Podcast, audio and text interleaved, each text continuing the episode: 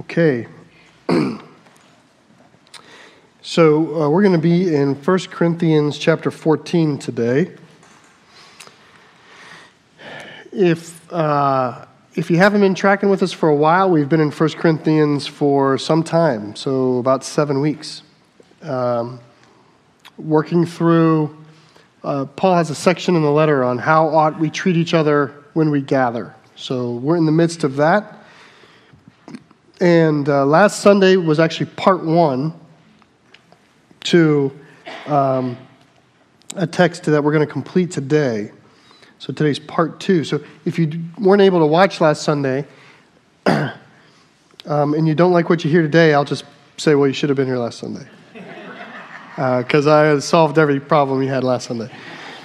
Um, but we're going to start in the 14th chapter. And uh, but, but before we do, I just want to begin by reminding us of the, one of the beginning stories of Scripture. So this is uh, in Genesis 2.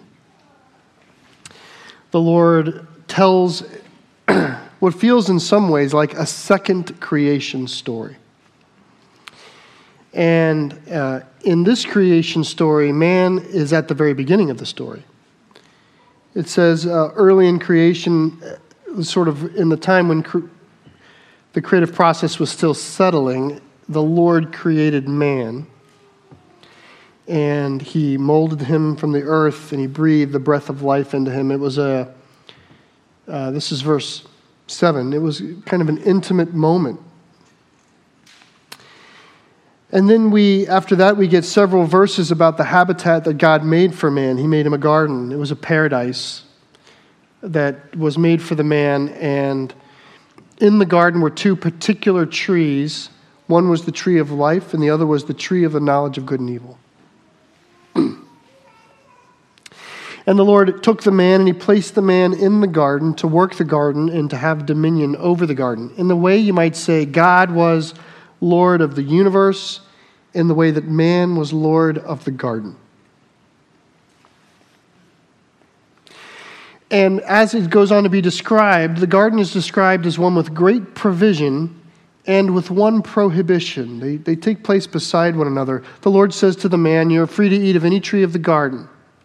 So you have this sense of abundant provision. And then there's one prohibition. He says, However, of the tree of the knowledge of good and evil, you must not eat, for the day that you eat of it, you will surely die. After that, the Lord says, it is not good for the man to be alone. I will make a helper suitable for him. And the Lord takes the animals that, the, that he had made and he parades them before the man. and the man gives the animals names. And whatever the man names the animal, that is the name that the animal has. But in that whole parade of animals, no suitable helper was found for the man. So the Lord put the man into a deep sleep and removed a piece of his side. And with that piece of his side, the Lord formed the woman, and he brought the woman to the man. And when the man saw the woman, he rejoiced and sort of said, She's like me, suitable. The way he says it is, This is bone of my bone and flesh of my flesh. And he names her, and I will call her woman for she was taken from man, and woman means from man. This section of the word closes with its own commentary. It says something like this This then is the mystery of the man and the woman in marriage. That's kind of how it closes, right? For this reason, a man shall leave his father and mother and be united to his wife, and the two shall become one flesh. And they were naked and they felt no shame. So I, I think this is a, a, a faithful uh, summary of Genesis chapter 2. There's a few things I want to draw out of this because we're going to circle back on this today several times. I want us to note that the man came first, that the woman came from him, and that the woman was made for him. Those three concepts are in the story, and there's meaning connected to them. So the man came first, and the word is going to lean on that as a, pr- a precedent for headship. And the woman was made for him is going to be the rationale for roles and differences. In a way, you might say, just as man was created for creation, the woman was in fact created for the man. And there's distinctives in that.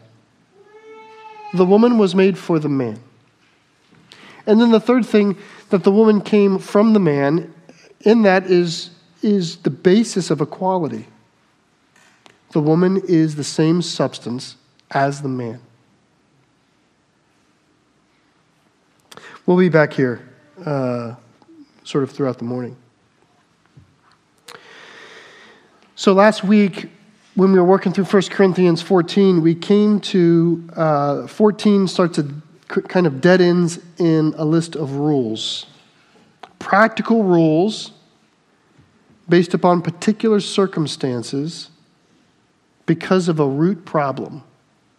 That's, that's really how you have to read. How you, to, if you want to properly read 1 Corinthians, you have to read the circumstance in light of the root problem, and you have to read the rule in light of the circumstance. And so there's a root problem in Corinth. It's, it's, it's in every circumstance you see. There's a meism in Corinth. There's selfishness and arrogance and pride and strife and division. There's an absence of love. There's self centered spirituality. People are spiritual with themselves in mind.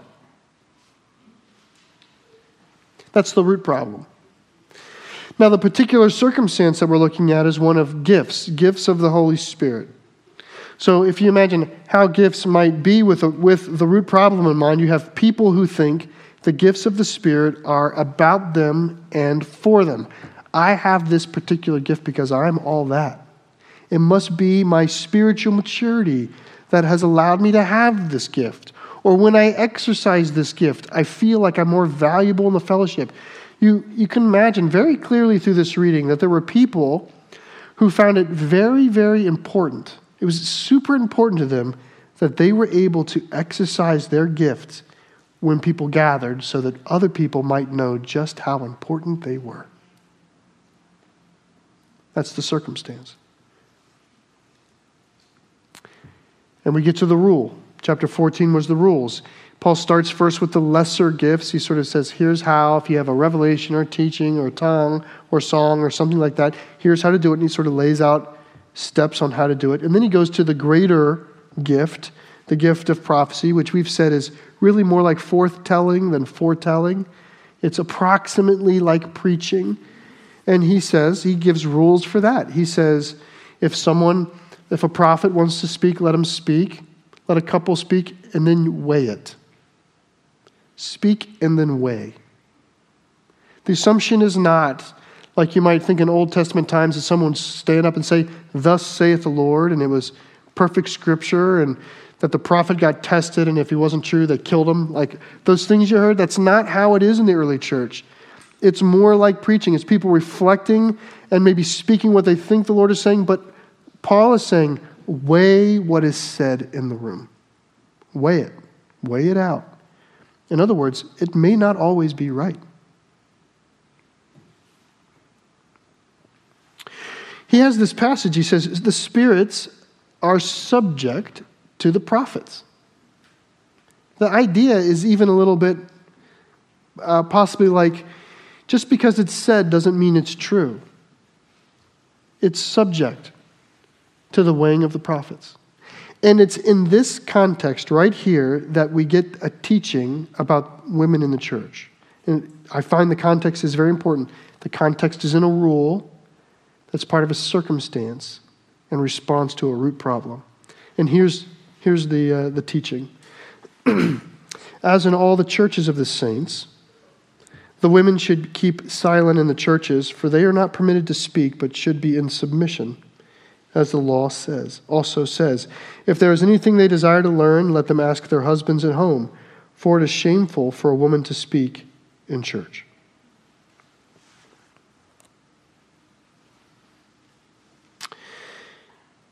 If we're going to understand this properly, I think we need to understand it in light of the rule. It's taking place in the setting of, of the weighing of prophecy, which is in light of the circumstance of the proper practice of gifts. Why would we practice gifts in the church? In light of the root problem. What's really wrong in the life of the church? Now, this teaching is, is hard, not simply because it's, it's kind of a short teaching, but also because we live in a time where this is a sensitive teaching. So there's already a little bit of charge around it when we come to it. And so last week, that's maybe we kind of tried to alleviate some of that tension by dealing with the fact that we have biases with our worldview, and sometimes our bias makes us uh, take the scriptures uh, captive.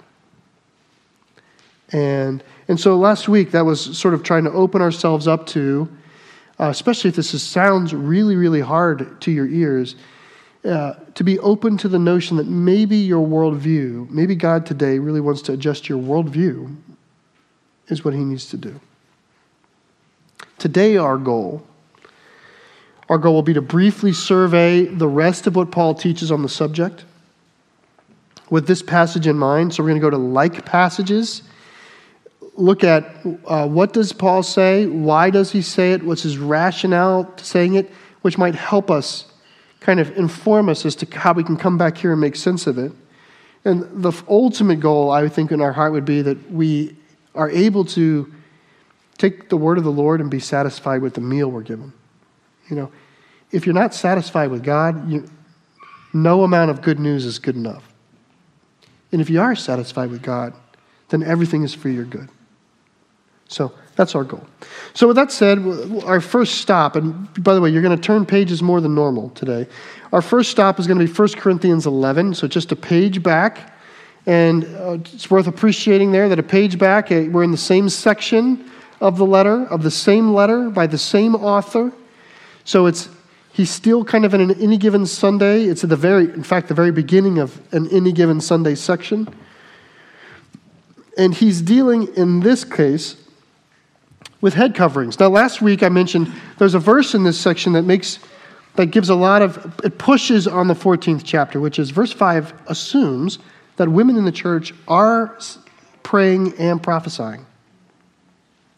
So this is this it's in verse 5 that that takes place, but what I really want to do is just look at the whole context of this teaching. So I'm going to do a lot of summarizing because we have uh, so so many places to go today. But this situation in the 11th chapter, here's the rule. Paul is saying the rule in the church is that men should have their heads or should not have their heads covered when they worship, and yet women should have their heads covered when they worship. Apparently, women were uncovering their heads like men do in worship. And Paul's saying that's not as it should be. And verse 3 sort of captures the heart of his rationale. He says this But I want you to understand that the head of every man is Christ, and the head of every wife is her husband, and the head of Christ is God. So he broaches this subject of headship. In fact, he'll say something like this For a man to cover his head in worship would be to dishonor his head, his other head, right? Likewise, for a woman to uncover her head in worship would be to dishonor her head, her husband. She, worship should be done mindful of your head. It's very eloquent, actually. I mean, it's kind of twisty. You should do to your head what you ought to do mindful of your head. It's kind of what he's saying. he picks up in 7 through 10, he starts to give a little bit more rationale. He says it has to do, it, it, his rationale is anchored in Genesis. Let me read 8 and 9. 8 and 9 is kind of the heart of this. Watch this. He says, For man was not made from woman, but woman from man. Neither was man created for woman, but woman for man. That's his rationale. He says you need to remember your origin.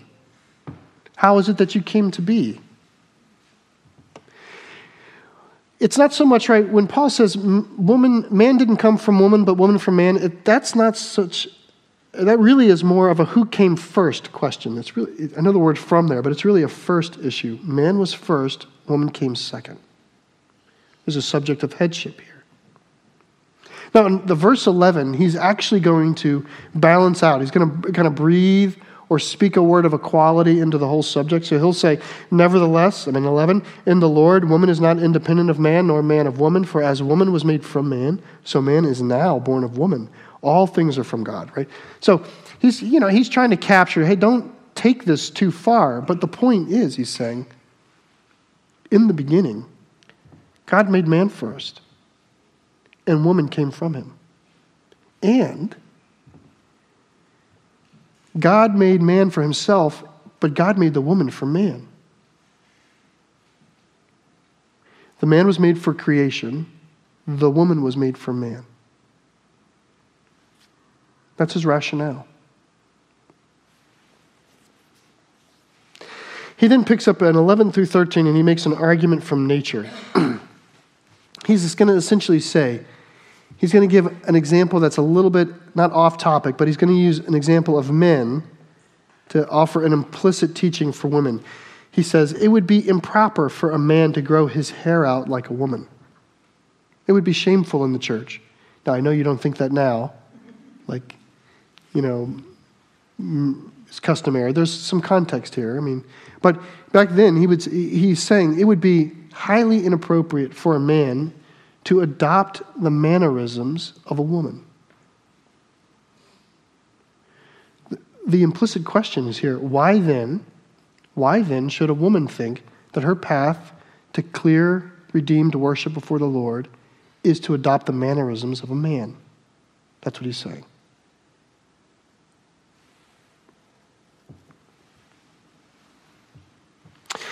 Let's remind ourselves of the root problem. The root problem is gaining glory for one's self. That's the problem in this church is people are twisting their spirituality in order to gain value and glory for themselves. And in this particular circumstance, women are interpreting redemption as becoming like men. I'm supposed to worship. Now that I'm a person, I'm supposed to worship like he worships. And Paul is saying, no. You, you are not thinking about this properly. You're different. In other words, there's this, this, this incorrect association that the women of the church are making, which is for me to be redeemed, is for me to adopt the pattern of men, or that equality equals equivalency that equal equals same.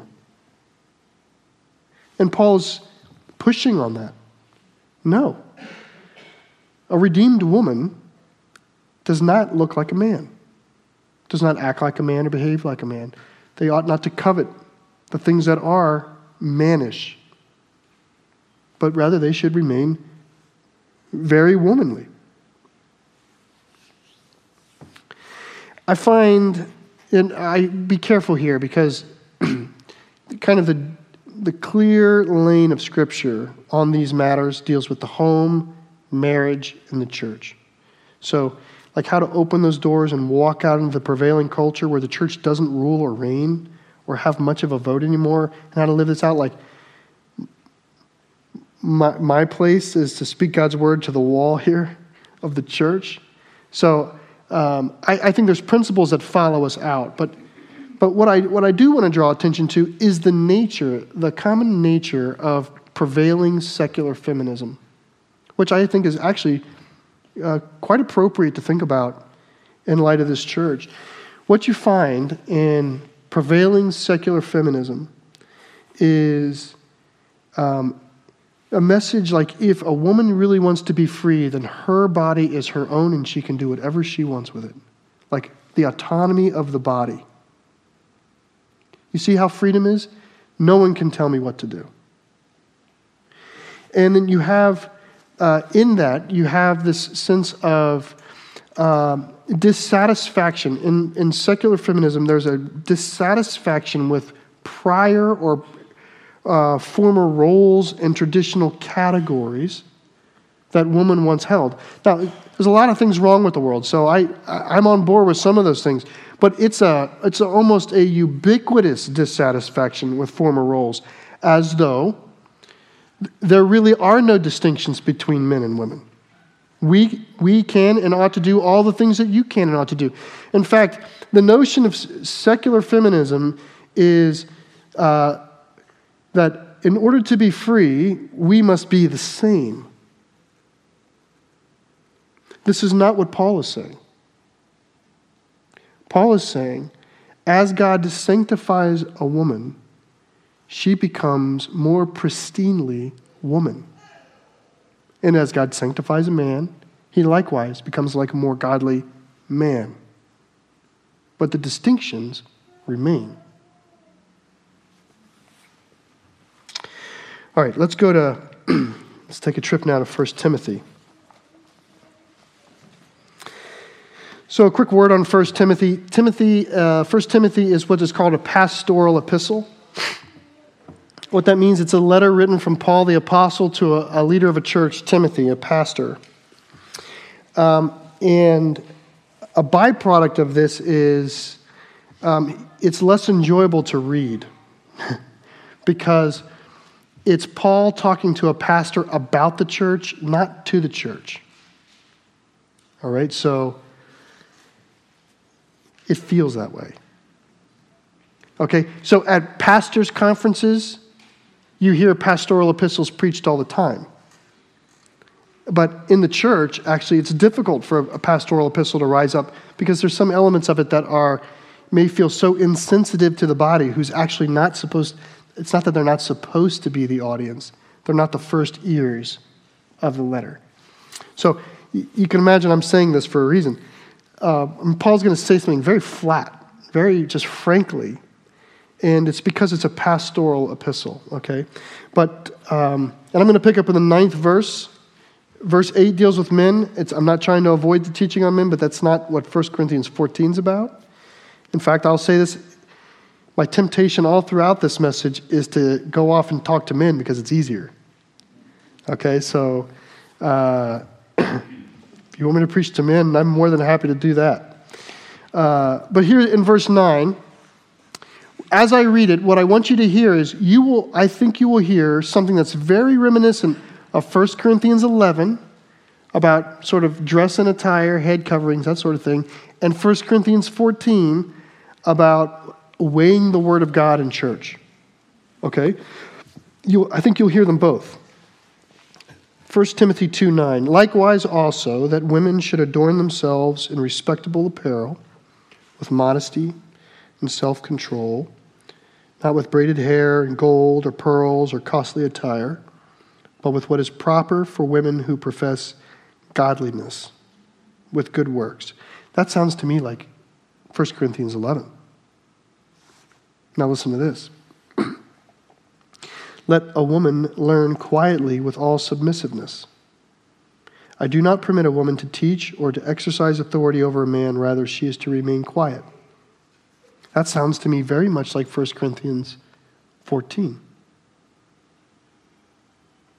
Now, here's his rationale. Listen to this. For Adam, this is verse 13, for Adam was formed first, then Eve. We're back to Genesis again.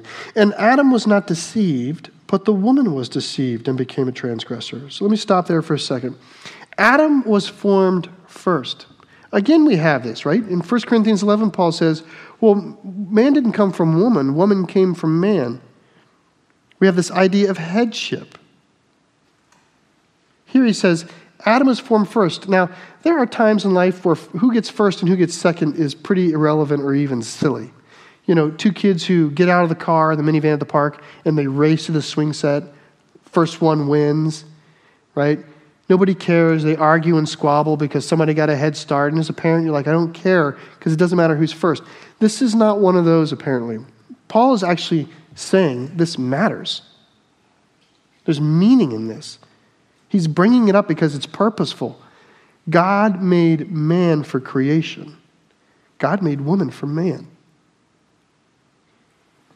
So I think it's, it has in it the spirit of headship.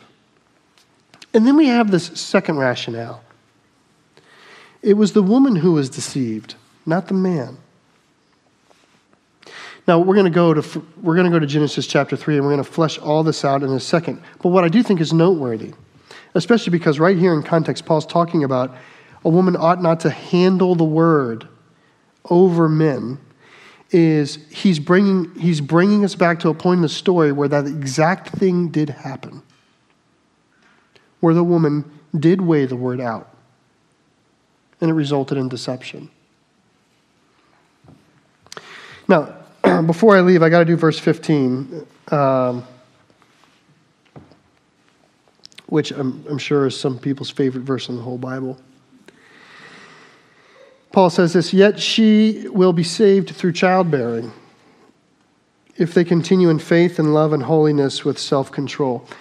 So earlier this week, I was with somebody, and this passage was on the table, and, and he read it. And when he read it, he didn't say anything to me. He actually responded with charades.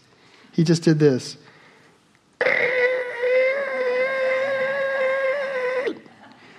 Like the teaching was for him like nails down a chalkboard.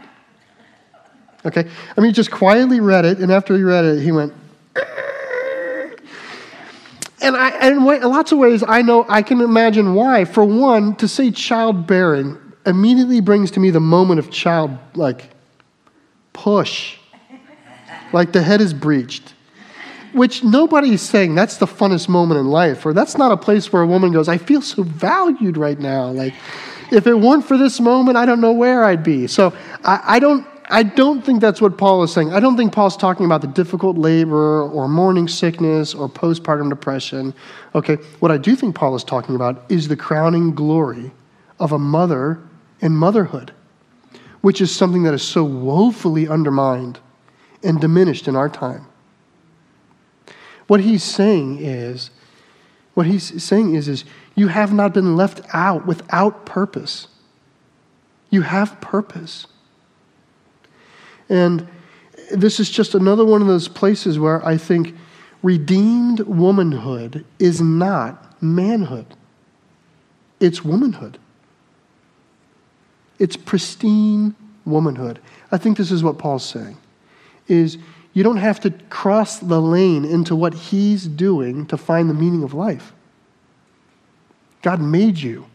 That's where the meaning of life is.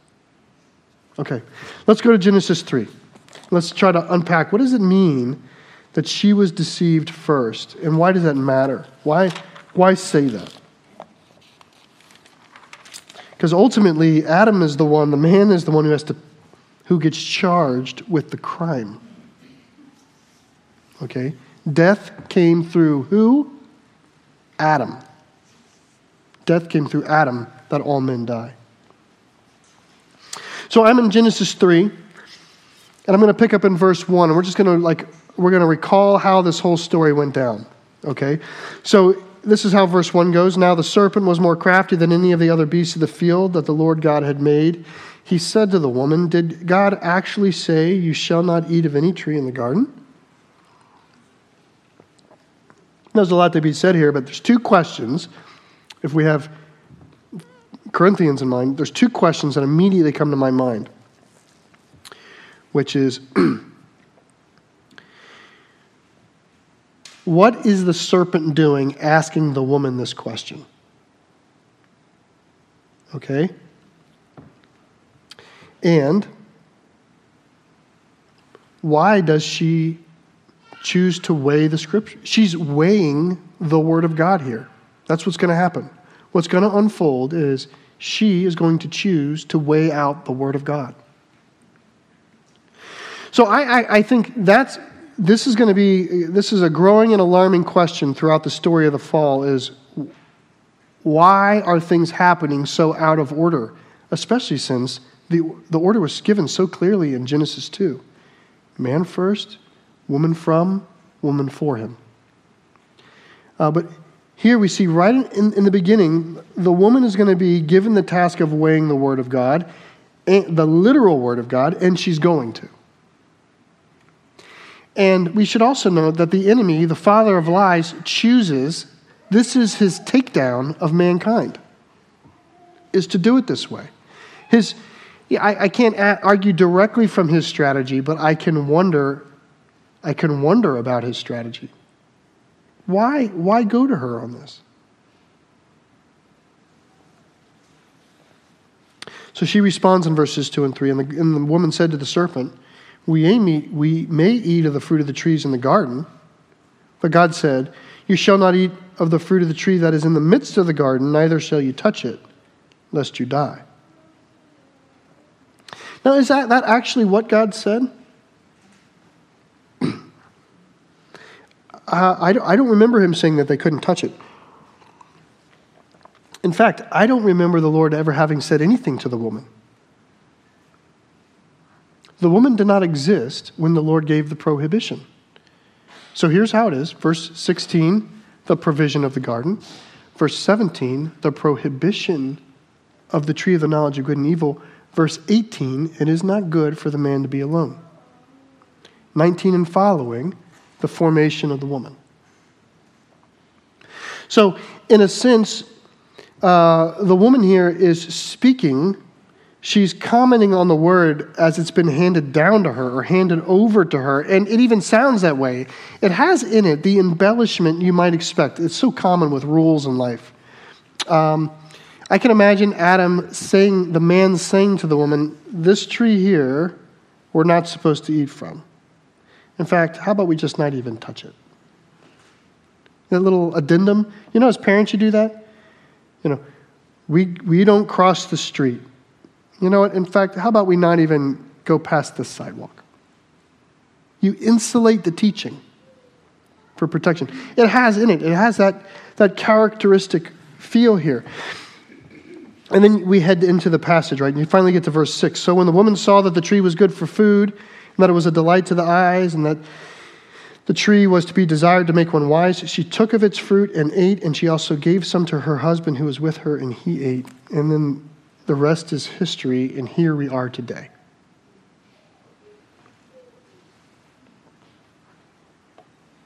Did you hear that he was present? He was there. She took some and gave it to the man who was with her. Now, in some ways, I got to say this. I, this is the wrong language, but I don't have a better saying. I, this is my least favorite passage in the whole Bible. It feels to me like the darkest moment in all of Scripture. The darkest. I cannot imagine this scenario in my mind. And, and I love to live in these stories. I cannot imagine in a way that's not really, really dark. Like, if he's there, why doesn't he say something? Or if he's there, why doesn't she turn to him and say, What do you think about what the serpent had to say? If he's there, why'd the serpent go to her? I mean, everything's wrong about everything by the fact that he's there. He's not way off on the like the other side of the garden in the potato field working potatoes when this is going down. He's there. Why doesn't he step in? it makes you wonder who's really responsible here. Well, I think you're familiar with the story. um, it all starts to come out, right? They feel shame, they clothe themselves with fig leaves. Uh, in the cool of the evening, they hide themselves from the Lord as he walks through the garden. The Lord finds them hiding, says to the man, Why are you hiding? And they say, Well, we were ashamed that we were naked. He says, Ashamed? Why are you ashamed? Did you eat from the tree of the knowledge of good and evil? He says, Well, the woman you gave me, right? Blame game starts. To which she says, Don't look at me, the serpent told me. Serpent deceived me. That's her excuse. The serpent tricked me. Right? It's like in, in an afternoon, they go from no sin to professionals at sin. Like they know this game. So, I mean, by the way, Adam calls out the flaw of his, his wife the woman you gave me, and the flaw of God. She's not good and you're not good. The woman you gave me. I mean, You see the level of rebellion that's already present? The def- we, we know this, how defensive we get when we're caught. It's all right there.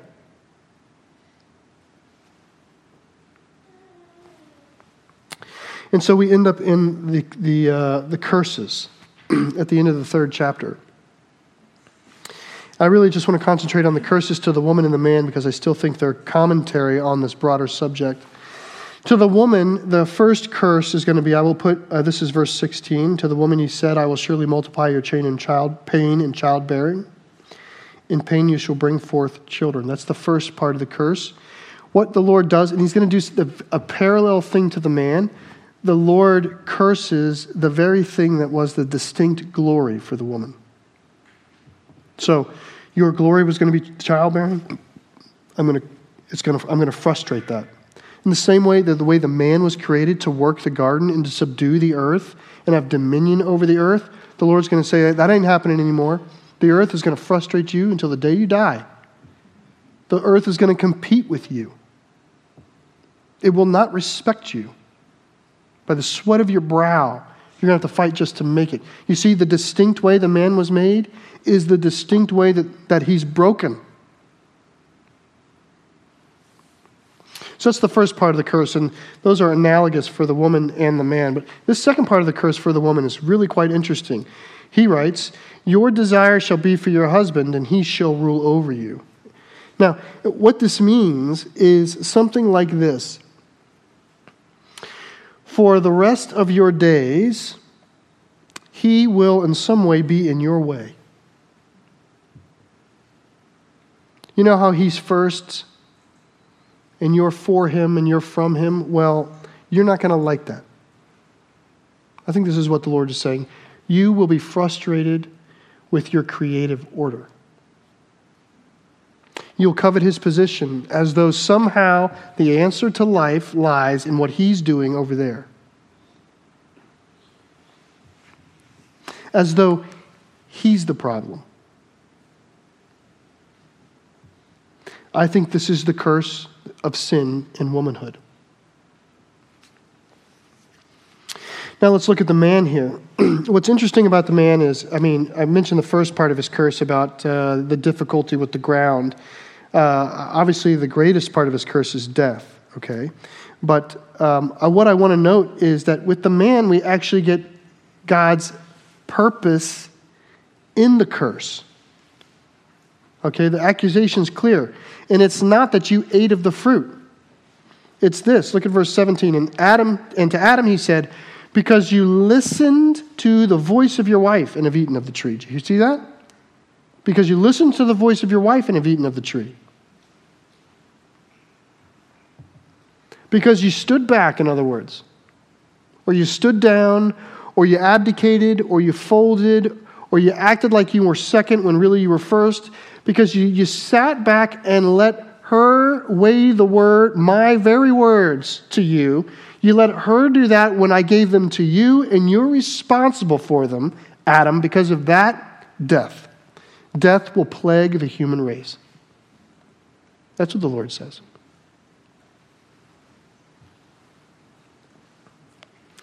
The command was given to Adam. God formed Adam first. God made Adam for creation. The woman was made for the man. And they're of the same essence. They're equal. But to be equal does not mean same.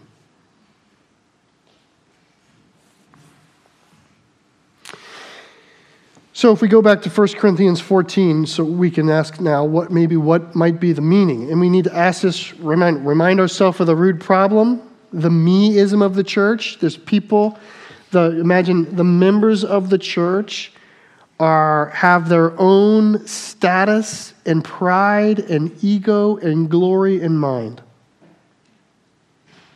Men and women. Okay? And then you need to uh, imagine the circumstance, and the circumstance in the church is that men and women both have gifts. They both have gifts. They both there's a lane in which they're exercising their gifts. Uh, but the rule is coming in, right? And they're exercising their gifts on the whole because of the root problem poorly. They're doing it for their own status. I'm valuable because of what I can do. Okay? And the rule of Paul enters in and says, at, in the section related to the weighing out of the Word of God, in that section, he says, women should not be doing that. That is not the role for the woman. You might say, why? why? Is it because she's not able? I don't think it has anything to do with ability. Not one thing to do with ability. I think it has everything to do with role. This is the role of the man, especially in marriage and also in the church. That's why he says, if you have a question, go home and ask him. I think that every time I get to these teachings, I want to like get my preach on with men, okay? Because I think there's hiding behind it. It's the photo negative of the teaching. You ought to be taking this to him so that he can do what he's supposed to be doing. In other words, you ought not to be doing this because he ought to be doing this. He ought to be doing this.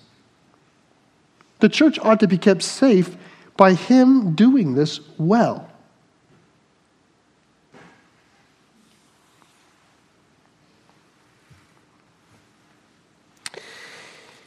I, and I, so here's the irony. right, wives are supposed to go home and ask their husbands. All last night, Andrea's fallen asleep in bed, and I'm like, I got to ask you another question about this sermon.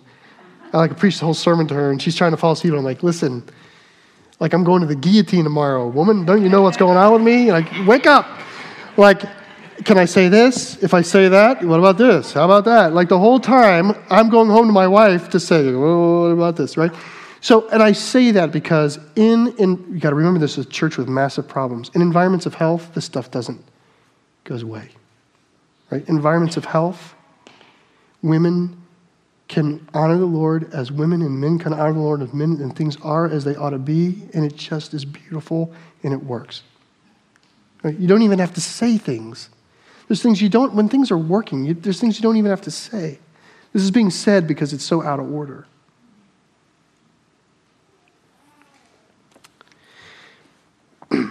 So I, I know that, you know, for some here, this might not be your favorite Sunday.